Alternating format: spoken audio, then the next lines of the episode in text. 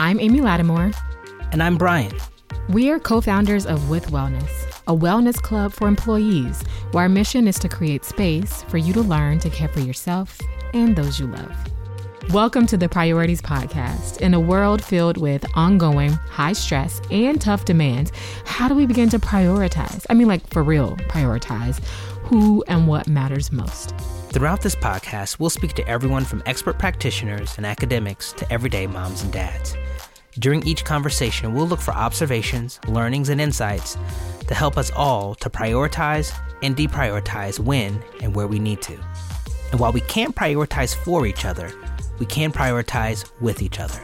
So, with that, let's get into this episode. On today's episode, we speak with parent and teacher coach Mr. Chazz about breaking generational cycles, how to truly listen to and see your children, and what it means to rebuild our toolbox so we can parent differently. Let's get into it so much has transpired over the past couple years given the pandemic that has mm-hmm. given so many people a newfound relationship with their family members yeah. uh, and their children yeah that's one way to put it um, right we've been you know since we you know our parents call us the the internet internet parents because we've been like googling everything and like trying to soak up all of the parental advice and we've tapped into a lot of it but not many people look like you, Mr. Chazz. That is that is true. Are you the only one? you know, I'm not the only one. I don't think there's anyone who has a platform as large as mine who's talking about you know breaking generational cycles and healthier patterns of behavior and, and how to raise children and teach children in healthier ways than what we've done in the past. But there are other, you know, people out there. One person that I know and is a friend of mine is, you know, his page is DJ Inspires Parenting. I think he's got like DJ mm-hmm. Inspires Parenting, DJ Inspires All, and he's a black father um, of also young children too. Um, so I am not technically the only one out here, um, but we are in definitely in the minority. And I would say that I'm the only Mr. Chazz doing it. of course. Everyone's got their own kind of, you know, I guess flavor or style to like communicate mm-hmm. information. Um, and I do think that I do it in a way that is unique to me. Mm-hmm. Which is really interesting because one, there aren't a lot of black male teachers to begin with who, you know, are even in this field. And then to hear, you know, about the creator you mentioned who's a black male father, which I think is really great that he's out there putting out content as well on the on the topic. But talk to me about how you got into this role. Like how did this even become a part of your day to day. Yeah. What do you do exactly? let's tell tell the people. so before I talk about what I do, let's talk about what I did and how I got here. I started off as a Montessori teacher. And quite honestly, when I first started working with children, I did not know what to do. And I was kind of thrown in a classroom with 30 children, ages three to five. And I did not anticipate how challenging it would be and I made all the common mistakes that people do. Um, you know, I, I, went in there and when children were having an emotional moment, I try to solve it with logic, which rarely ever mm-hmm. works. You know, I used a, a lot of rewards and tried punishments, and those have their own set of consequences that, you know, that weren't helpful to children. And also too when you know you, you, step into the classroom you know you have these like veteran teachers people who are already there have been there. In my experience it was a lot of the people who who had been there for a while kind of the veteran teachers that wasn't the person that i wanted to be and so i hmm. started to search i said there's got to be another way like this can't be it like i didn't expect for it to be like this but like there's got to be a better way. And that mm-hmm. initial like search of like, okay, there's there's there's got to be a better way or a different way to do things. Like that is really what set me on the trajectory that I'm on right now. Um, and and really, as I talk to other people, because I have my own podcast and ask other people about their journey, that's usually how it starts. You know, there's that thought of there's got to be a different way. There's got to be a better way.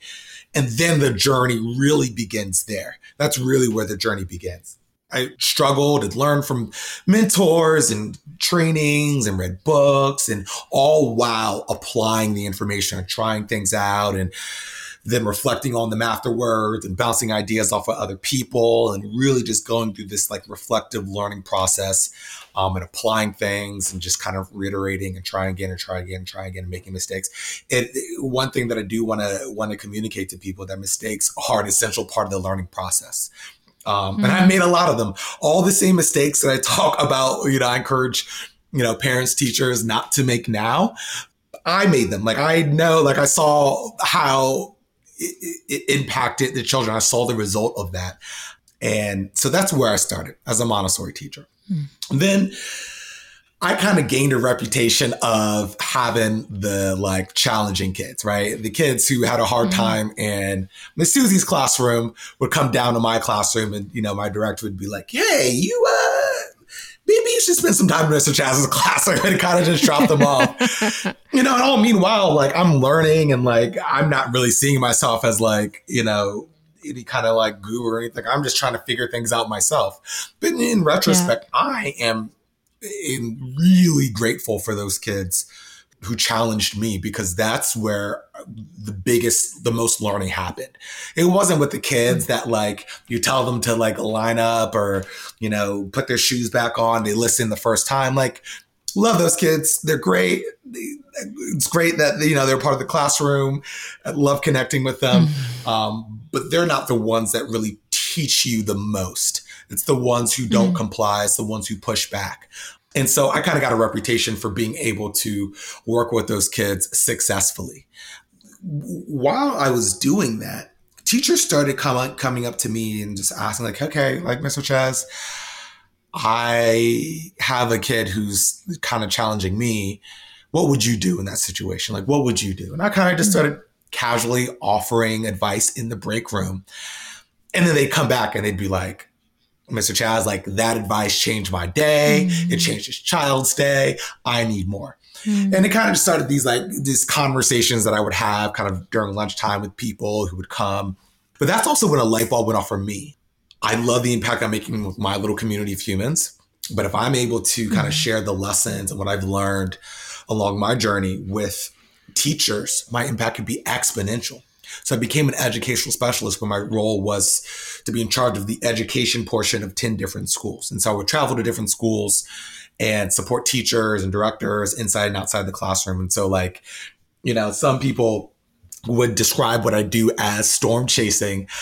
I liked to think it, of it more as I don't know if anyone's ever seen Scandal. Only a few people will will get this, but I used to think of it more of like being the Olivia Pope of classrooms and going in and, and assessing a of situation. Course. Yeah, assessing a situation, you know, fairly fairly quickly and finding oh, how finding out how we can best support the teachers and the children so everyone can be successful. I'd been doing that for for a while until the pandemic happened. Then the parents were home and home all the time and the kids went home and the teachers went home and suddenly there was less work to do with the schools because um, there weren't mm-hmm. that many children in the schools. The schools were still open and I was still working in the schools. But I saw a big shift of like the need of parents who were challenged with this new experience, this new challenge during the pandemic of being the everything for their child 24 7. Mm-hmm and I would hear kind of how parents would talk about the the the challenges that they were encountering and a lot of the challenges that I had encountered and had to figure out and kind of along my journey. And so I was like, you know what? Like I really want to help these parents because like I remember because we need help. and I remember what it felt like to feel like I was like ruining the children. I didn't know what else to do. And like, you know, mm-hmm. like it seemed like nothing I would do would get a, a good result. And don't get me wrong, there were some things, there were definitely some successful moments, but I was really trying to figure out like, what about those other moments? Um, like, what's the impact of that? And so I started to create uh, content, started off actually on TikTok. And my thought process was, if I can create, you know, easily digestible videos where you mm. feel like you have gotten a new tool, your perspective has expanded a little bit after this like one minute video, then I can make a pretty big impact and help a lot of people. Um, because a lot of things that I talk about are things that I wish I had in the beginning. Um, that I didn't have to go mm-hmm. like so hard searching for and, and, and finding mentors. And, and so I'm just trying to just share that information through social media where it's free, it's accessible. You know, maybe you watch it after like a, a cat video or whatever, you're, you're laughing and then you learn something from me and then you go back to laughing. And so that's what I started to do. And I started to share it on Instagram, on Facebook. And then it turned into a podcast because I want to dive deeper into conversations and deeper mm-hmm. into the nuance. Because as much as I can, you know, pack into a one minute video, um, there's still going to be some nuances. There's still going to be some situations that aren't addressed. Um, and so that's what the podcast was for, for that. And it was also for to introduce people to teachers, to people who can help them on their journey.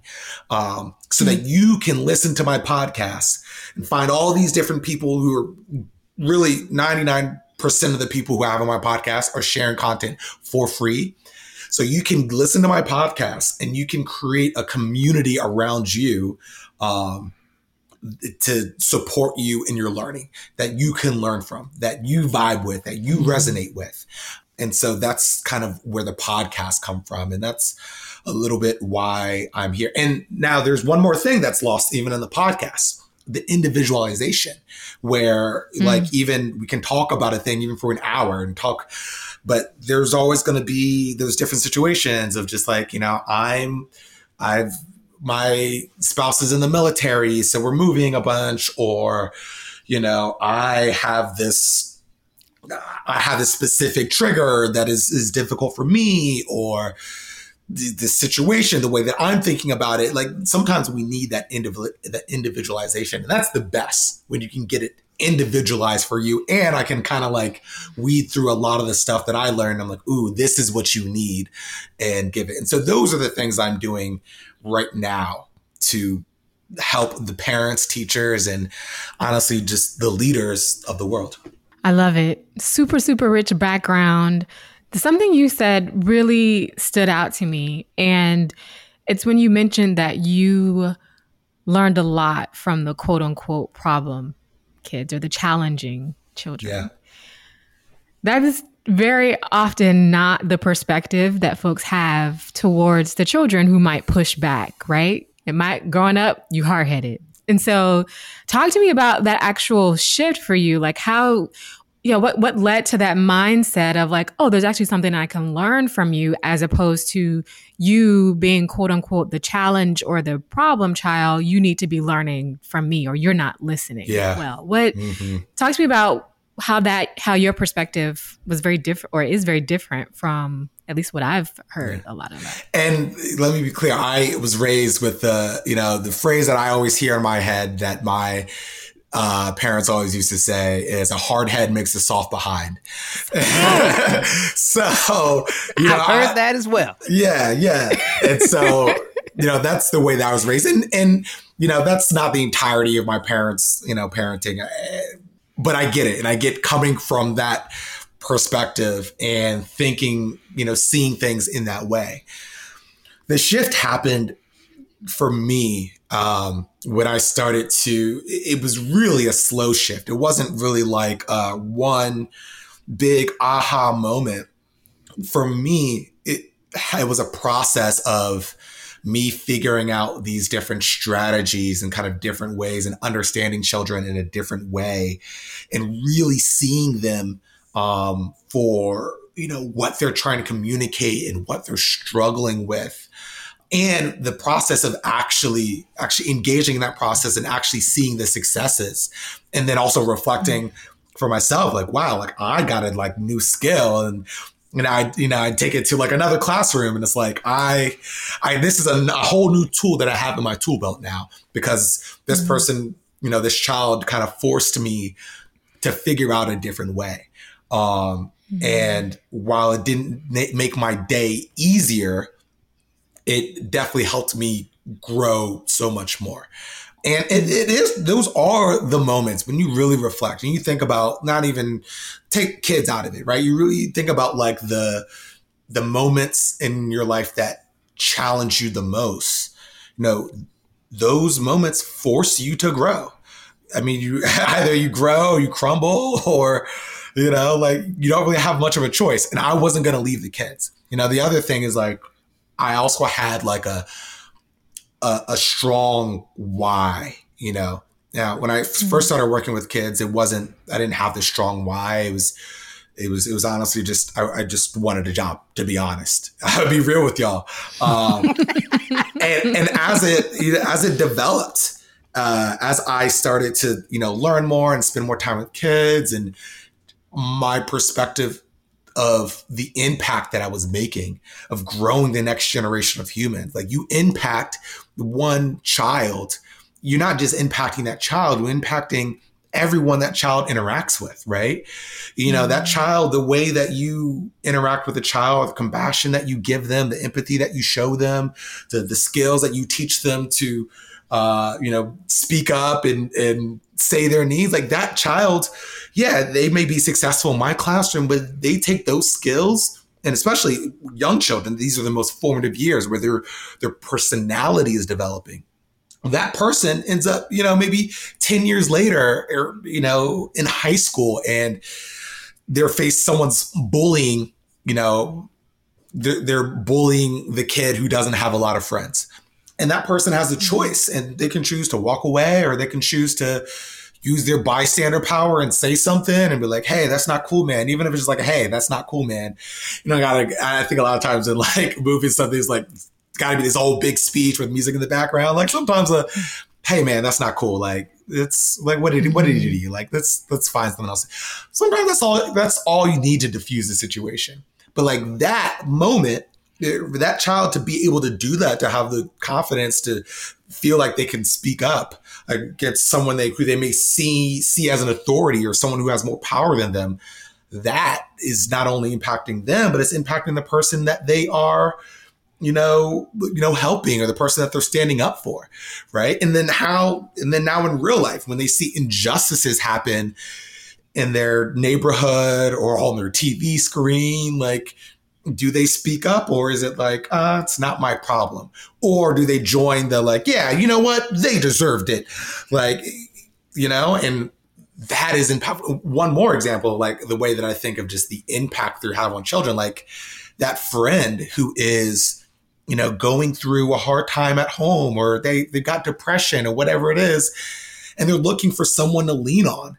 And we can kind of model and show like the skills of being empathetic and listening and validating and really hearing mm. children out. They will they will have that skill so much more mastered by the time they are a teenager and they need to use it to help their friend through a really rough time.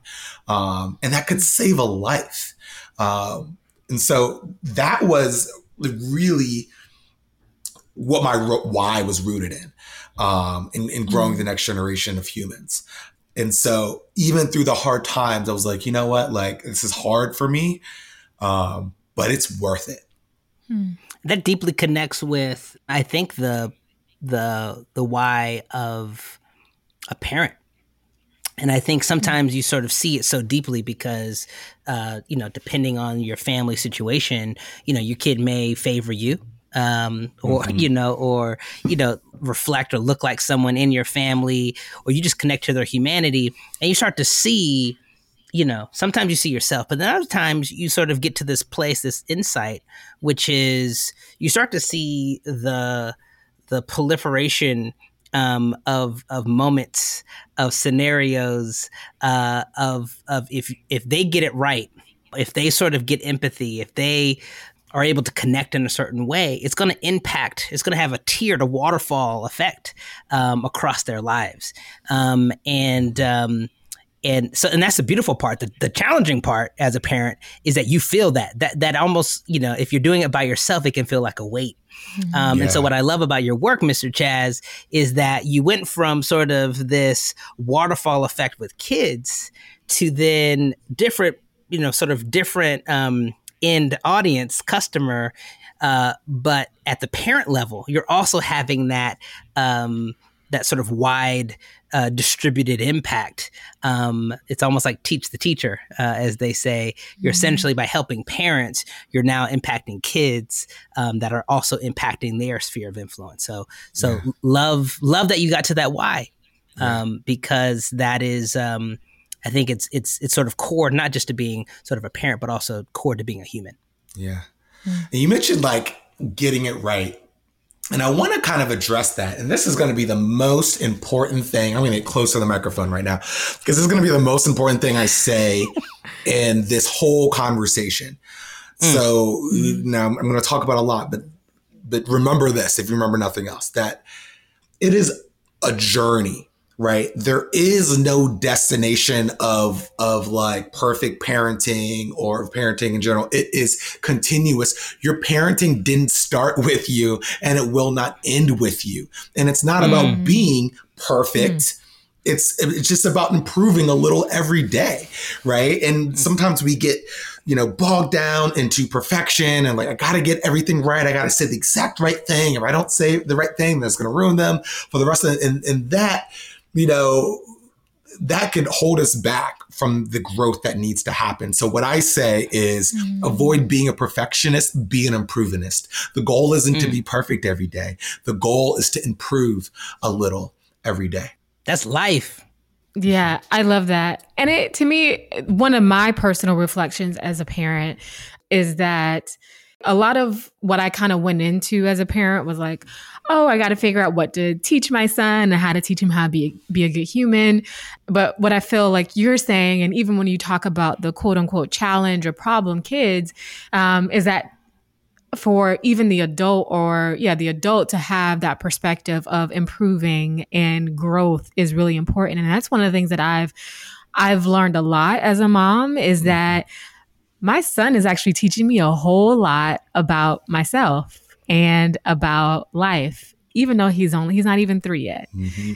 That perspective has shifted a lot for me in terms of how you know grow my patience how i speak to him the level of compassion i show him when he's when he might be pushing back etc yeah. um and just like me even reflecting on my own my own responses or triggers that might come up in those moments, I'm like going back to my therapist. I'm like, okay, this happened. What does this mean? and I know there's, I know that there's something that I'm supposed to get out of this. So what is it? And so I, I love that perspective, um, in that it's, it's a, it's a continuous growing relationship of growth between you, the child.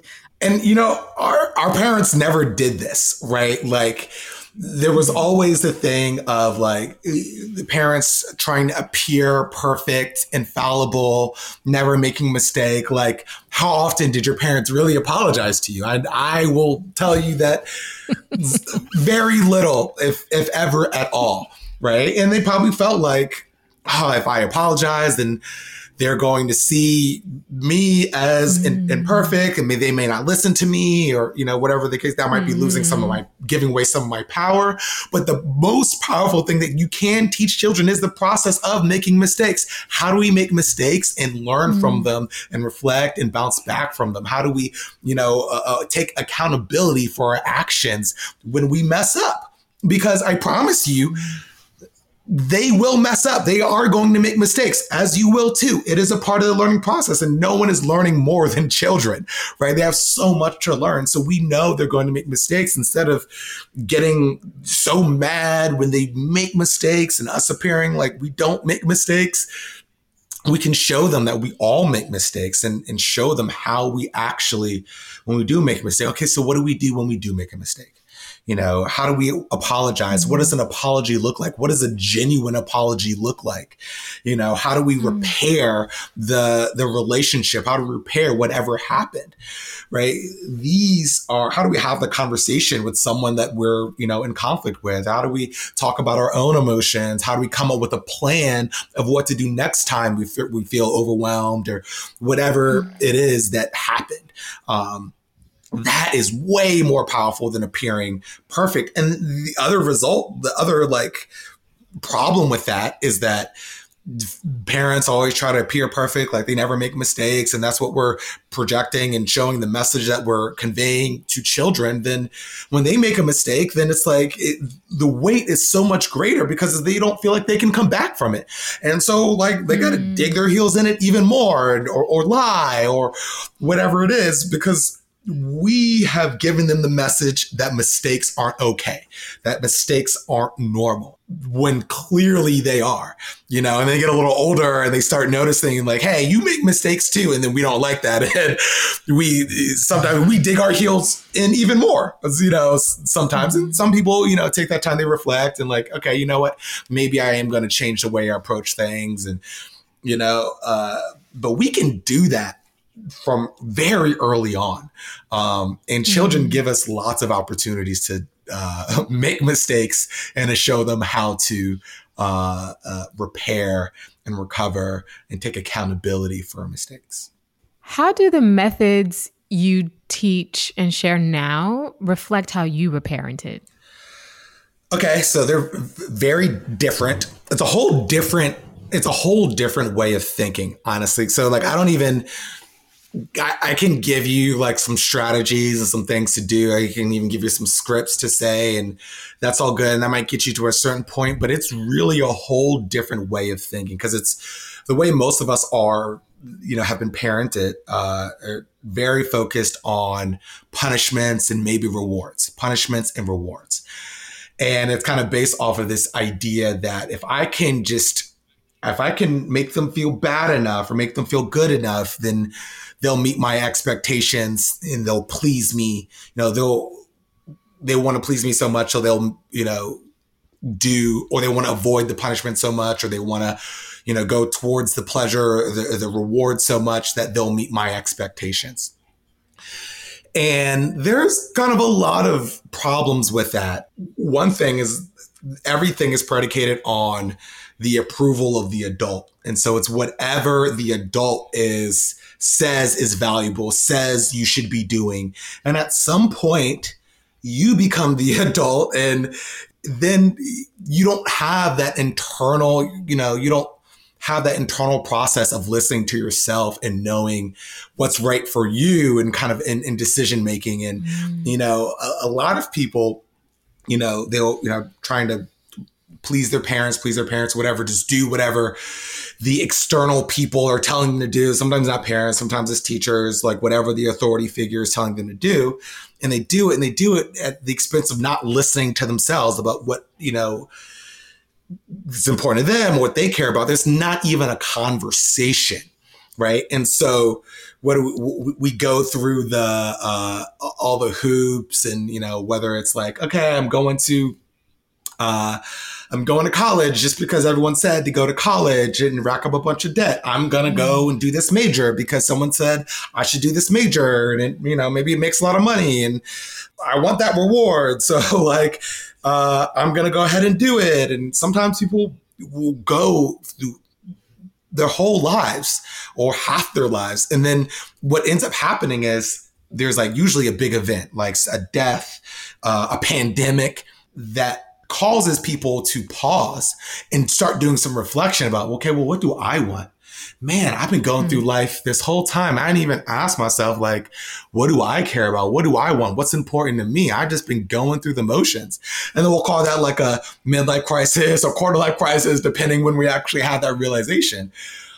But earlier on, so much earlier on, from the time children are young, even you know you're two and three, we can start building this this this connection, this internal process to their feelings and their emotions, which it's their that and their internal GPS system, right? Um, we can connect them to their feelings as opposed to what a lot of times punishments we disconnect that we don't even have the conversation. It's just if I, you know, do don't do this or else or do this or else um, and that mm-hmm. doesn't build the the skills, the intrinsic motivation we really need to navigate life in a way that we feel fulfilled and satisfied and and and feel healthy too because that's one that's one you know I'm, I'm talking about like you know jobs and school of like uh of disconnecting, the impact of disconnecting from your emotions, but also too, like if you don't, you know, we've been taught to push down our emotions so much. You know, it also happens in our relationships, right? Someone, you know, your partner triggers you, or they do something you don't like. Maybe they don't load the dishwasher, or they don't put something up, or they don't, you know, whatever it is that triggered you. And then, you know, since we've been taught to kind of push down our emotions, you know, they'll ask, like, hey, is there something wrong? Some, something going on? I noticed something a little different. And then most of say, no, I'm fine. Uh, no, I'm fine. No, it's nothing. No problem.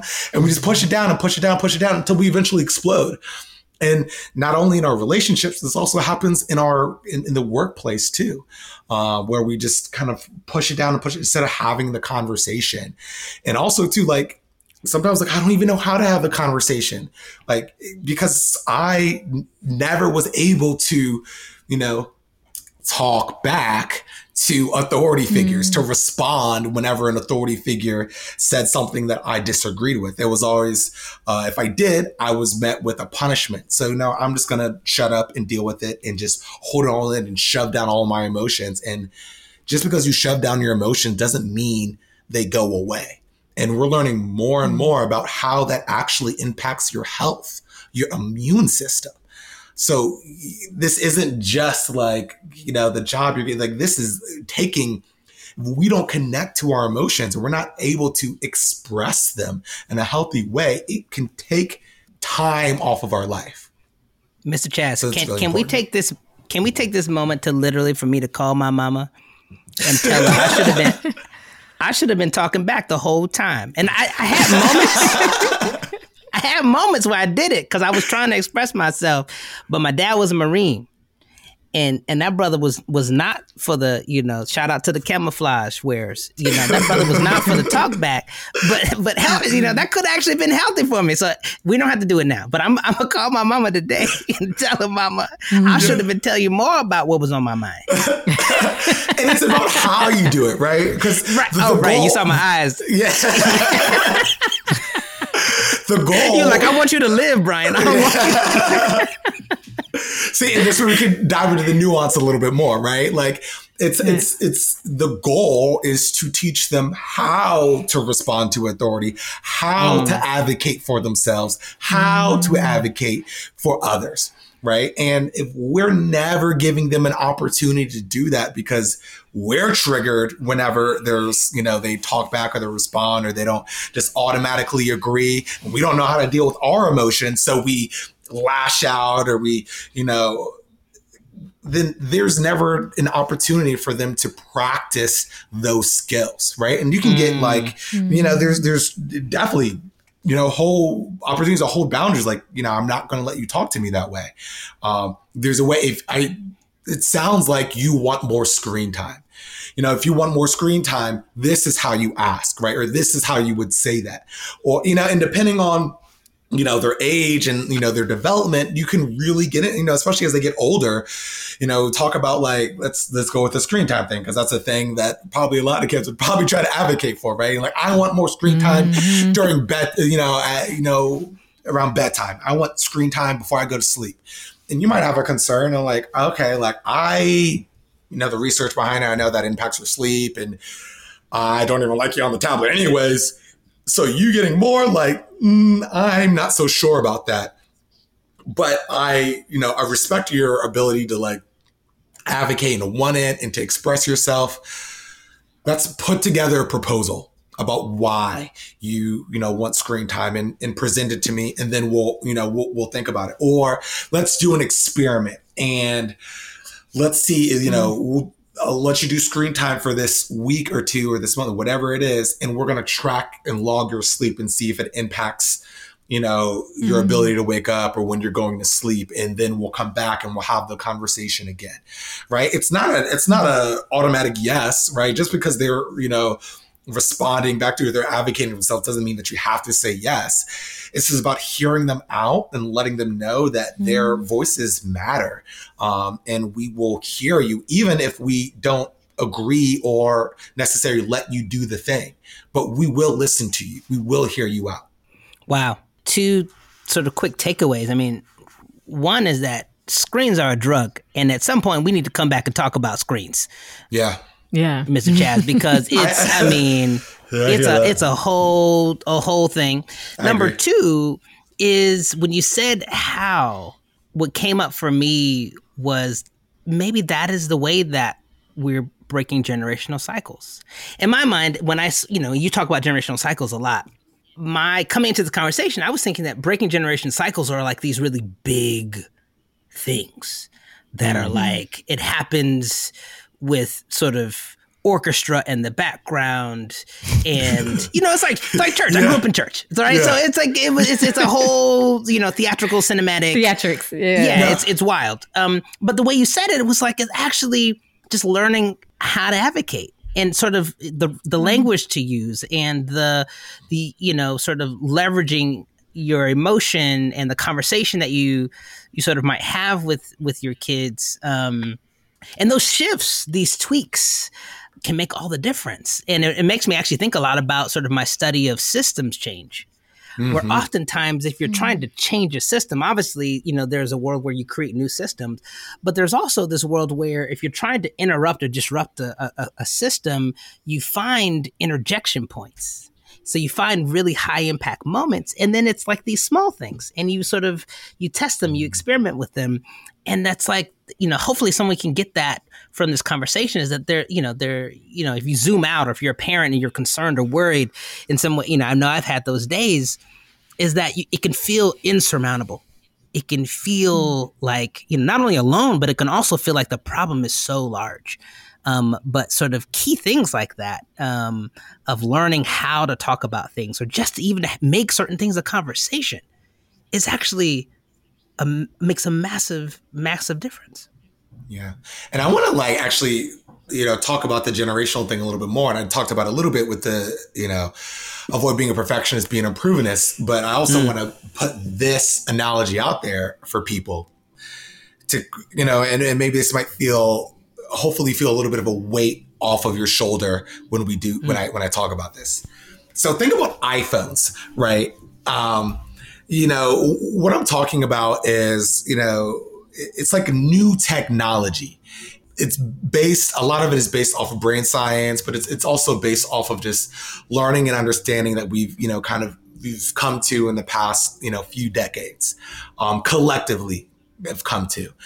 And, you know, sometimes the new technology, you might find yourself like, okay, I grew up like I was, I was beat. I wasn't even spanked. I was beat. And now I'm trying to do this whole like gentle, conscious, whatever, respectful parenting thing. And like, this seems like such a huge shift.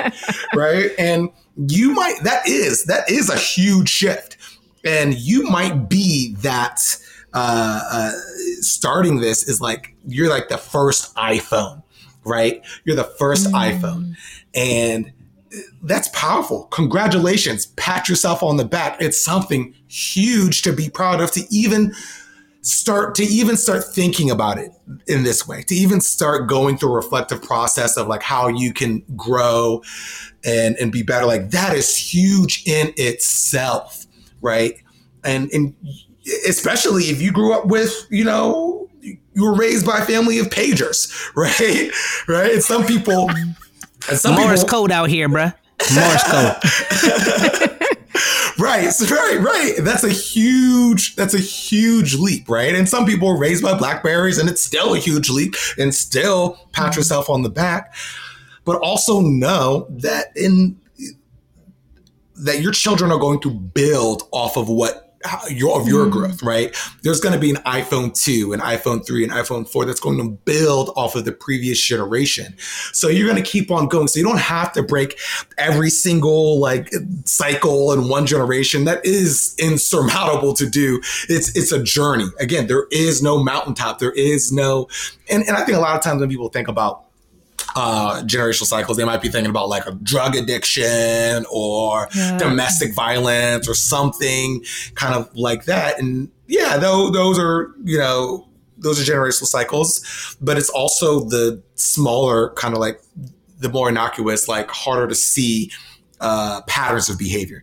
When I say generational cycles, I'm really just talking about patterns of behavior, right? And just being just being reflective on the unhealthy patterns of behavior that we grew up with and, you know, in, improving and and doing mm-hmm. something different. And so it's just changing. It's really just about changing patterns of behavior. But for us to change our behavior, we got to change our mindset. We got to change our tools because it's not enough to just be like, mm-hmm. don't do that, right? Or like stop spanking or yeah. like stop yelling. Like you also need a set of tools of what to do differently, um, or else you're going to be like, oh, you're not. There's going to be a void. You're always going to go back to the default. Um, and especially whenever we're stressed out or we're in survival mode ourselves, we're going to be more likely to just go back to our default. Um, and can we so talk through some of those actually, like just to you know, because you you actually hit on exactly what we want to talk about next, which is sort of the very sort of practical behavior yeah. patterns, things that you know, to be honest with you, that me and Amy could do too differently. Can you actually talk to us about? You know, maybe examples of you know you. how we could listen, discipline, you know, even do quality time eventually. Like how do we do these yeah. things differently? okay. The from to journey. Yes. So I'm gonna give you guys a couple of really yeah. practical things to do, right? So a lot of times we will try to like uh, a guide or punish whatever before we really see children. And the problem with that is that we, if we try to guide before we see, um, it's like trying to just guide in the dark, right? We're just trying to like, we're reaching out, but we're not really connecting and we're getting mad because we're not really connecting. But when we really see them first, then we're able to reach out to and actually connect with them and actually, and actually see them to connect with them. And the double thing that happens here is that when someone feels seen, they're way more willing to be guided mm. by you. So here's like the mm. script or whatever that you can, that, that, that's attached to that, right? Because a lot of times, let's say they, are uh, they're, they're they're jumping on the they're jumping on the couch. That's the thing. They're jumping on the couch. You don't want them to jump on the couch, right? So first see them first, like, ah, you have a lot of energy and you want to like jump and you want to play and acknowledging them and their wants and what they're trying to do first. And then, and then giving them a solution. Okay. Next time you want to jump on the couch or, or next time you want to, you know, use, you know, your energy and run around, go to this area, or let's have a dance party, or let's go to the playroom, mm. or let's put the cushion on the floor and let's play the floor is lava.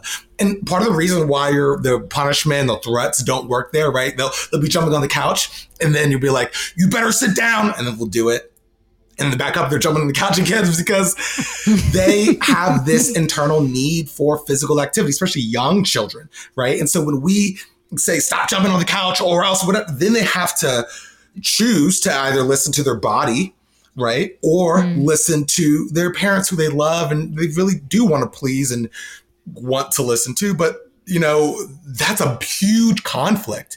Um, that's a hard mm. position to put children in.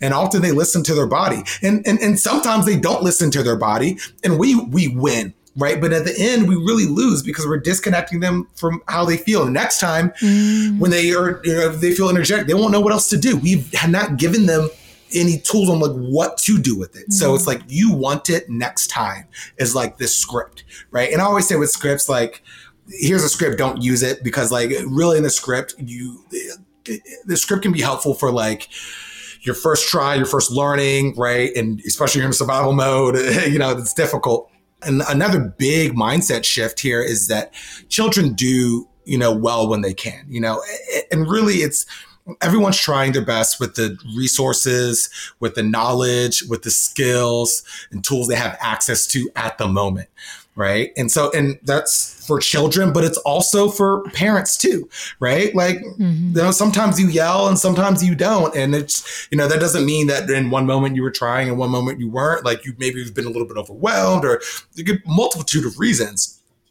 But even just coming at it from that perspective, that is such a huge mindset shift in itself because then we're in a better position to like actually when we see them with positive intent we're in a better position to help them. You know when we see the good in them um, it it bring it tends to bring out the best in them. That you want it next time is one of those practical things that you can do. You know, as I've talking before, it helps them connect with what they're feeling. And, you know, the other, you know, other part of this idea is that like you want them to acknowledge where they're struggling and to know where they're struggling, what emotions are coming up with uh, for them and how to handle it, right? Understand how to, you know, what their needs are and how to meet their needs in a healthy way right? Understand where their missing skills are and teach them those missing skills. And it's a process. It's not going to be just in one day or one conversation. It is ongoing. Like I said, it is a journey. Your parenting did not, you know, start with you. It will not end with you. You know, you are raising your children's mm-hmm. children and yes, there'll be an impact, but it's, it's, it's, you are just a, a part of a long journey. So don't feel, you know, if you don't get it right in one moment or you mess up, like there's always an opportunity to continue to put one to continue the journey and put one step forward. Maybe you do blow up and you you, you yell or you hit or you, you do whatever you you do that you regret that's also an opportunity to apologize. What a great lesson, right? And one kind of mm-hmm. practical thing I would say here about apologies is uh, one, uh, avoid, I said, keep your butts in your pants because when you're like, oh, I'm sorry for yelling at you, but you should just listen the first time. Mm. That's invalidating. That's not taking accountability for what you did. Um, and, and we're not teaching them about a genuine apology. And two, another thing that's really can be really hard for us is the forced apologies because a forced apology isn't a genuine apology. Who wants a forced apology? When we're constantly like, say you're sorry, say you're sorry, say you're sorry, say you're sorry for everything, then you know the child doesn't ever have an opportunity to actually like, am I sorry? How am I actually feeling about this? And then, you know, eventually a lot of times what it becomes is like they'll hate me like sorry. They're saying sorry before they even because it becomes a get out of jail free card right? You're not really going through the process of repairing the relationship and all right okay so what are we going to do next time uh, someone takes your toy? You know what are you going to say? What are you going to do? You know are you're going to you're going to tell them to give you the toy back? You're going to you know go get a, a parent or teacher an adult to help you hold your boundary? You know what are we going to do next time? So that's like two kind of mm-hmm. practical things that we can do. I love all of that. And I feel like there's so much I want to like dig into, particularly as it relates to that, because, you know, a lot of what you mentioned is that a child is a lot of the things that we try to get children to stop doing or yet to stop doing is things that they innately kind of need to do. Mm-hmm. Um, and so finding ways to redirect them, I think we could have a whole podcast and sermon just on that in and of itself. Oh man, can I?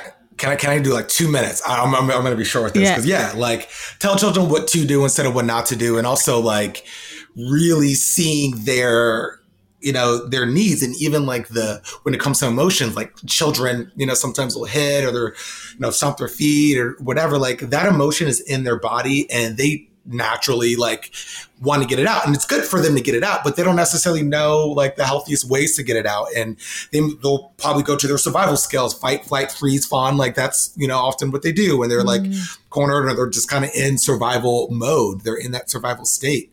Um, and so finding ways like how can we get that emotion out in a better way? And even simply just expressing how you feel. I feel mad because you won't let me go outside. Like, that's great. Now, in the old days, we were like, oh, don't yell at me and we'll like, you know, tell police. Right. But hey, if you're saying that now, you were hitting before when you were upset, or and now you're like expressing how you feel. Like that's mm-hmm. great. We'll work on the tone later and how to communicate in more effective ways. You might not be ready for that yet at three, but we'll get there. you know, um, you know, there'll be more opportunities to talk about how to advocate for yourself and hold boundaries. I promise, children will give you those opportunities. Mm-hmm. I love it. Before we go, um, we can't be on a podcast about priorities and not talk about time. Oh yeah.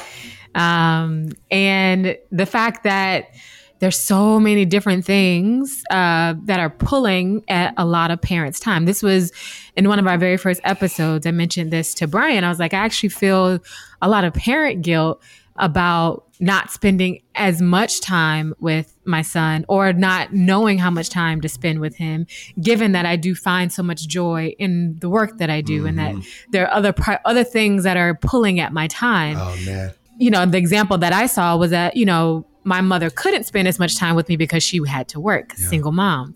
I'm not in that position. And so talk to me a little bit about, you know, different ways that we can think about how to prioritize time with our children, what that actually should look like, quality time versus quantity of time. Yeah. Um, and what that what does that look like, particularly in the scheme of in the context of also making sure that you have time for yourself? The first thing is I gotta say is that five percent of your uh, focus 100% of the time um, is not as good as 5% of your time with 100% of your focus. So just mm. with the time that you are spending, you know, it doesn't have to be all day. You don't have to play with your kids all day or anything like that. I actually would recommend that you don't play with the kids all day because kids do need, you know, it's good for them to be bored. It's good for them to do independent playtime and to make space for that. Now, I the what I suggest to do is to schedule schedule it all out. Schedule out the independent time, mm-hmm. schedule out the time where you're working, and communicate that as best as possible. You can even talk about it as, as like a story about like what's happening like day to day. I recommend using visuals too because children are really visual and that really helps them process what's going on and like what's happening and kind of hold that like idea in their head a little bit if they actually see a picture as opposed to us just talking to them about it because it's just you know it's the way that their brain works and really as humans in general we're very visual creatures in general but especially children mm-hmm. rely on those visuals a lot um, and you know there are going to be times like where you are going to be pulled in one direction or another direction and things aren't going to be perfect but you don't you know, the big things I would say is the time that you do spend with your children, like just really, really focus in and really connect and really reflect and hear and observe and be curious. Like really genuinely try to get in that mode during those times. Schedule time for you to uh, uh, for you to work, schedule time for them to do independent play, and schedule time for you to just take time to yourself. And if you have a partner that's it's it's great because you can um, you know you guys can work together and kind of figure out what works best for your schedules. Um, mm-hmm. You know, if you're a single parent, it can be a little bit harder, but relish those. Like if you do have they switch weeks, like relish that, that week where you uh, or that weekend or the day or whatever where uh, it is uh, where you're alone and, and and really think about what actually recharges you. Like think about like those self-care moments, mm-hmm. those 30 minutes or whatever. And then check in with yourself afterwards. Like, do you how how you feel? And I really recommend like, you know, things like like going on walks, deep breaths, um, you know, uh any kind of like exercise can be regular. Let's say like you're really frustrated, overwhelmed, like go on a walk, drink some water, take some deep breaths, maybe listen to a podcast or, or whatever. Um, everyone kind of does it. You know, it's got to be unique to you. And that's where that internal compass comes in. I was talking about earlier. Um, you know, really connect with that and see like what recharges you. Try your best to schedule things. And when things don't happen, you know, you, it's an ongoing conversation that you can have with them. Um, yeah. Um, but one last I just want to highlight like tell the story. Like tell the story about like let's say you're going through your day um and you know they're going to be you know you're going to be working and they're going to be doing something else talk about that before the moment happens and like, okay, so what are you going to do during your independent playtime? And I'm doing my independent playtime, my adult independent play. Like, what are you going to do? Like, okay, yeah, you could choose that and that. Those are some good choices. And also, big thing, I would also really highly recommend. Can't believe I didn't almost left without saying, get a visual timer too. And, and when I say visual timer, mm like my favorite one, and it's linked in my like uh, Instagram, TikTok, my Linktree bios on my social media, because it's something that I it's really helpful um, visual timer, it shows time with color. Um, not just with numbers, because especially young children, they can't process that, and it's really hard for them to. And really, us adults, we say five minutes for everything. Five minutes is sometimes 10 minutes, sometimes 15 minutes, sometimes whenever they remind us. So like already children have a hard time grasping the concept of time and we don't make it any better as adults. So use those visual timers and that can be really helpful for those times where you need to okay, yeah, this use the visual timer. When it goes off, then you can come get me and your independent play time is over and we'll connect and do whatever, whatever we're to do. Um, so that's what I would say um, on that. Those are kind of my tips. Mr. Chazz, I'm seeing all the colors right now. Uh, I'm seeing I'm seeing blue. I'm seeing purple. I'm seeing you know gratitude, brother, because yeah. we're, we're at time. I know you got to run because yeah. you got a festival. You're you're you're about to do whatever the thing is that comes after Coachella. You're about to actually do a parent festival you and Lil Uzi Vert. Um, but anyway, can I? Just, I'm gonna just say quickly, thank you. Um, this has been revelatory for me. Um, I appreciate this just as personal uh, learning and growth. Um, and I, you know, my prayer is that we can become friends, stay in touch, and just support you and all that you're doing. Can you just tell us quickly where folks can find you, yeah. where they can go to support you, yeah. Um, and then l- last word from you, Amy. Yeah, yeah uh, you can find me on TikTok, Instagram, and Facebook, and even a little bit on LinkedIn. It's Mr. Chazz, M R C H A Z Z.